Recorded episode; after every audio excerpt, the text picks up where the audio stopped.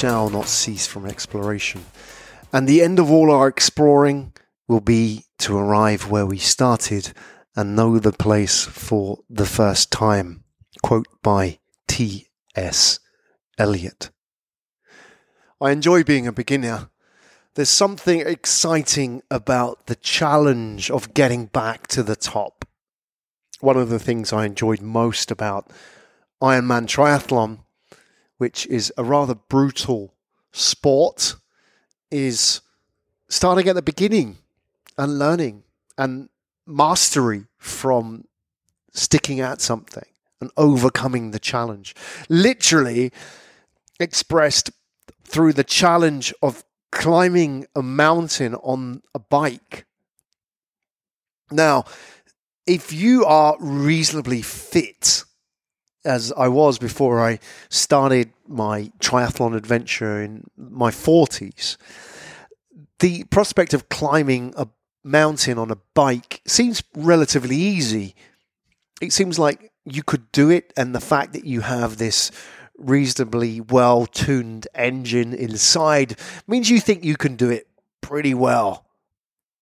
And yet, that first time when you cycle out with the club, as I did in the Canary Islands when I set out on the adventure to complete the Ironman Lanzarote triathlon, which is a 3.8 kilometer swim, 180k cycle, and finishing up with a marathon, 42k marathon. The first time in preparation heading out with the local club, I remember cycling up the Montañas del Fuego, the mountains of fire, which are reasonably steep climbs into the volcanoes. And these volcanoes are completely denuded, i.e., there's no cover, there's no, you know, there's no forestry or shrubs on either side of the, the roads to prevent the winds blasting you in the face. So as you're climbing up this mountain on this bike, you're being beaten down by this headwind. And climbing is hard enough, and then you've got this headwind beating upon you, and it's tough. And it then becomes a completely mental challenge which is just sticking with the suffering. And that's why when you look at, for example, the Tour de France cycling competition, that the greats aren't necessarily those that have the most outstanding physical capacity because once you get to that stage of cycling, pretty much everybody is of world class physical physique, at least what really defines champions amongst those, you know, the hundred odd riders in the Tour de France is their ability to suffer. And I guarantee those who wear the yellow jersey or the green jersey or the polka dot jersey, the champions, are the ones who could suffer just that little bit longer than the next guy. So the first time I'm out there cycling, and I'm climbing this hill in this group, and I was, you know, I'm sort of in, the group physically probably as good as the rest of them, but I start attacking this hill, and I'm starting to lead the group up this hill, and then I'm starting to slow, and then guess what happens? I'm starting to lose momentum, and the rest of the group who came in at a more moderate pace and didn't respond when I thought I'd go out and show them that how good I was at climbing on the bike. They started climbing behind me and then they were level with me and then they dropped me. And anybody who cycled would know that psychologically how disturbing that is when you get dropped because one minute you're just sort of hanging on to that back wheel and in Spanish, they say to suck the back wheel or to lick the back wheel. You're hanging on to that back wheel for life and suffering and in pain because you know that if you let go of that back wheel with your front wheel and you're just like what could be just inches? And now it's a meter apart. And now you're two meters apart. And now you know in your head the voices are saying you're dropping, you're dropping, and then it becomes a self fulfilling prophecy. And then within minutes you are 50 meters behind and then you get that sinking feeling. And that is where you get crushed. And then it becomes completely a psychological battle to be good because you know physically you are good, but you've just been dealt. You had your ass handed to you. And I got my ass handed to you for a guy who was in his 60s. In his 60s. He was 20 years my senior. And I should have been physically far more superior to him. And yet, here we are. He's kicking my ass. And I remember the humiliation, the humiliation of climbing that hill and then seeing the group stopped at the top and waiting for me. Suddenly, I was the straggler at the back, and they were waiting and laughing. Come on, Graham. Come on, we haven't got all day. And I'm suffering, trying to laugh, get to the top, out of breath. My heart's going to explode. And then I get to the top of the hill. And what do they do? They don't allow me that five minutes, just give me five minutes to recover and get my oxygen levels back and get my heart rate back. As soon as I'm there, they're back on the bikes and they're off. The bigger the learning curve, the more exciting the challenge. You know, when I started out podcasting, I used a USB microphone and my laptop. 750 episodes later, I got a lot better. I built a podcast studio. I've recorded all over the world. I've recorded on airplanes, in rice fields. I've recorded on bikes, on where else? Oh, oh, eh, you name it. I've been there, and I've recorded with celebrity guests, the Tony Fernandes and the Rod Drurys, and I've recorded with ministers of Parliament. But I'm still learning because you know that's what I love about this industry. You think you've mastered it and then somebody shows you a piece of software or equipment, and you're a beginner all over again. And we face this in all endeavors of mastery in life. Your journey could be one as a storyteller. Your journey could be as a developer. Your journey could be as a writer. It could be as a yoga teacher. It could be as a leader of people in your business. It's a journey. And yet you have to actively choose to be a beginner and enjoy being a beginner. And once you learn that constantly learning and challenging yourself is not the means to achieve the end, it is the goal itself, then something amazing happens. And that is you you find joy in being a beginner and you conquer the fear of losing. So, for many people, they master one thing and then they realize that once they've achieved the pinnacle of mastery, they then spend the rest of their time protecting their position to make sure that nobody dislodges them or nothing dislodges them from that vantage point. Which would mean, for example, that you became the best lawyer ever or the best accountant ever or the best cyclist ever which is great. However, things change. Businesses change. COVID 19, digital transformation, artificial intelligence, they're all out there. And what they're doing is they are actively changing the rules of the game. It's like you were the best cyclist ever, and now the rules of the game have changed, where we're not now cycling on bicycles. We're now cycling on motorized bikes or skateboards. Now, the rules have completely changed, which means that what happens in that situation is that people react and they protect. They say, well, wait a minute, wait a minute, wait a minute.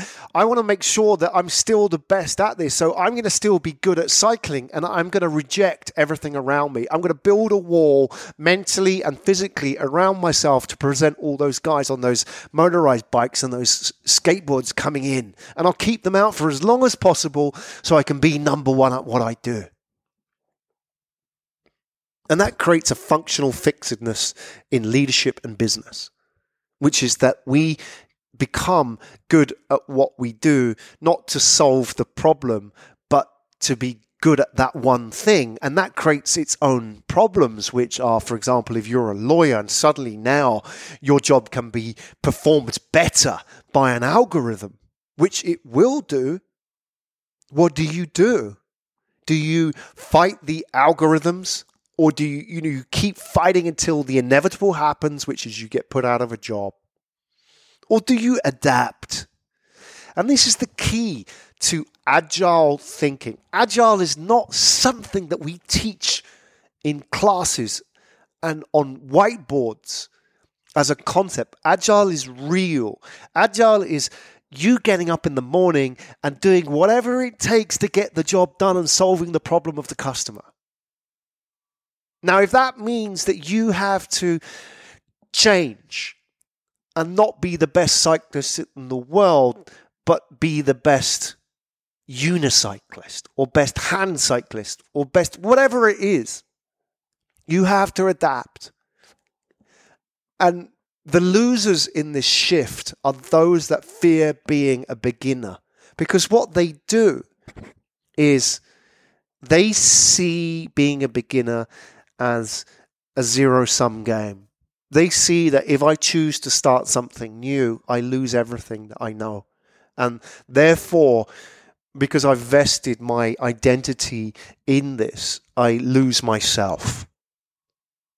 And what I'm putting to you is that we should look at the joy of being a beginner as additive rather than subtractive, meaning if you are a very good cyclist, chances are you might also be a good runner. You might also be good mountain biker, for example. There are a lot of skills which you can transfer from one to the other. They're not exactly the same. Not all road cyclists become great mountain bikers, and not all mountain bikers become great road cyclists, although some do, like Peter Sagan, for example, the Czech cyclist. Or Cadel Evans, the Australian Tour de France world champion, started as a mountain biker and converted to road cycling. That's agility, doing whatever it takes to adapt to change. And for those people, that mastery comes from the joy of being a beginner. They don't fear losing. They don't fear, like, oh, one minute I was the world champion mountain biker, and now I'm just an average cyclist getting my ass kicked. Because for them, that is the joy that great. There was so few gains to be had as being king of the mountain of mountain cyclists that I now can see the joy of being able to scale that mountain again as a road cyclist because all ahead of me, I only see progress. And that is the reward, folks. Not getting to the top of the mountain, not that point where you're at the top, but the journey that takes you to the top. Constantly learning, constantly improving. Now, maybe one of the problems is is that the cultural narrative is one of achievement as opposed to achieving, i.e., that we measure our success by uh, the manifestations of our success in material form, titles, cars, houses, etc. And yet, maybe we don't measure them by the journeys that we take to get there. And even when we set out on this journey to become an entrepreneur, we measure it in terms of the exit. how many billions, how many millions did that person make? How many businesses has he or she sold? And yet, you look at what happens when entrepreneurs sell businesses. The first thing they do, they don't then buy a yacht and sail off into the sunset. The first thing they do is start another business. Start another business. It's crazy. You that's the one thing that normal quote unquote people don't get about entrepreneurs. That them for them the reward is the yacht or the retirement. Game over. End. Fin. Fang, as it would say, as the movie credits come up on the end. That for them is the reward, making it to the end in one piece. But for the entrepreneur, that ain't the reward. The reward is getting there. And that's why we as entrepreneurs have to self check ourselves carefully. That we have to realize the reward is what we do. This is the reward. The challenge is the reward. You know, the mountaineer Edwin Matt, sorry, George Mallory.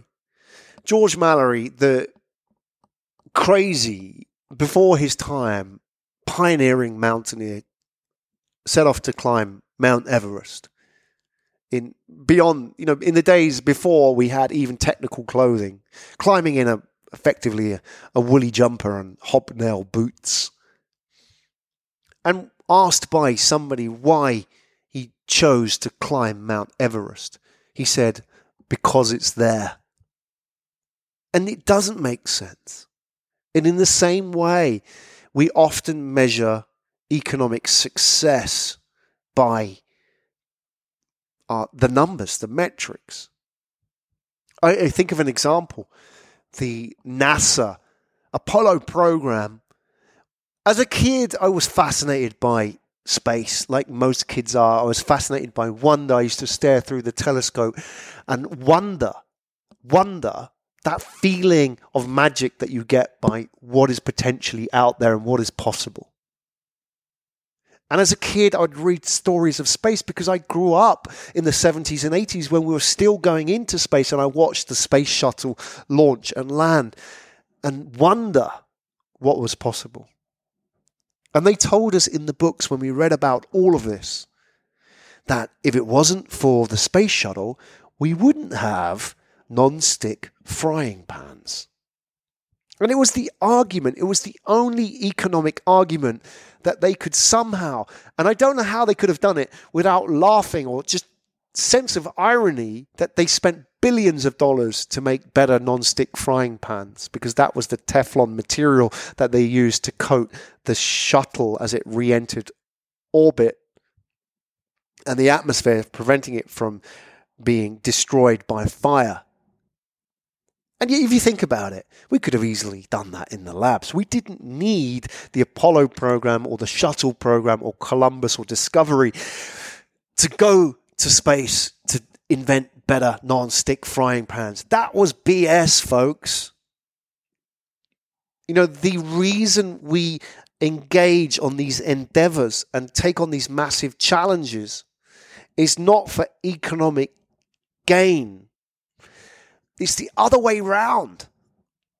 We create successful economies such that we can engage in these endeavors. We don't engage in these endeavors to create successful economies. The money gives us the ability to take on these challenges. That is the reward, not the economic impact itself. So when I think about being an entrepreneur, the journey itself is the reward. The game is the reward. Now, why retire if the reward for your existence is being able to play the game? Nobody wants to retire. I mean, I've done it. I've lived on tropical islands in semi retirement. It's not the reward that I was seeking. It's the reward of somebody whose life was so stressful, so meaningless that the only way they could escape from it was to physically run away from work. But I feel that whatever industry you're in, you got to keep pushing yourself mentally, indulging your curiosity, and never being afraid of asking for help. That's what makes the challenge worthwhile. Those are all the characteristics of being a beginner. You know, when I think back to cycling up those the mountains of fire, those were journeys that defined me because I felt the humiliation. I felt what it was to be a beginner and I didn't die. It wasn't fatal and it made me better. And I now know that I can take on almost anything I choose because I know that that discomfort of being a beginner is something that I can soon master and get through. The same with podcasting. At some point when you start, it's going to be uncomfortable. You're going to be not very good. You're going to flunk your words. You're going to screw up. But that's the beauty.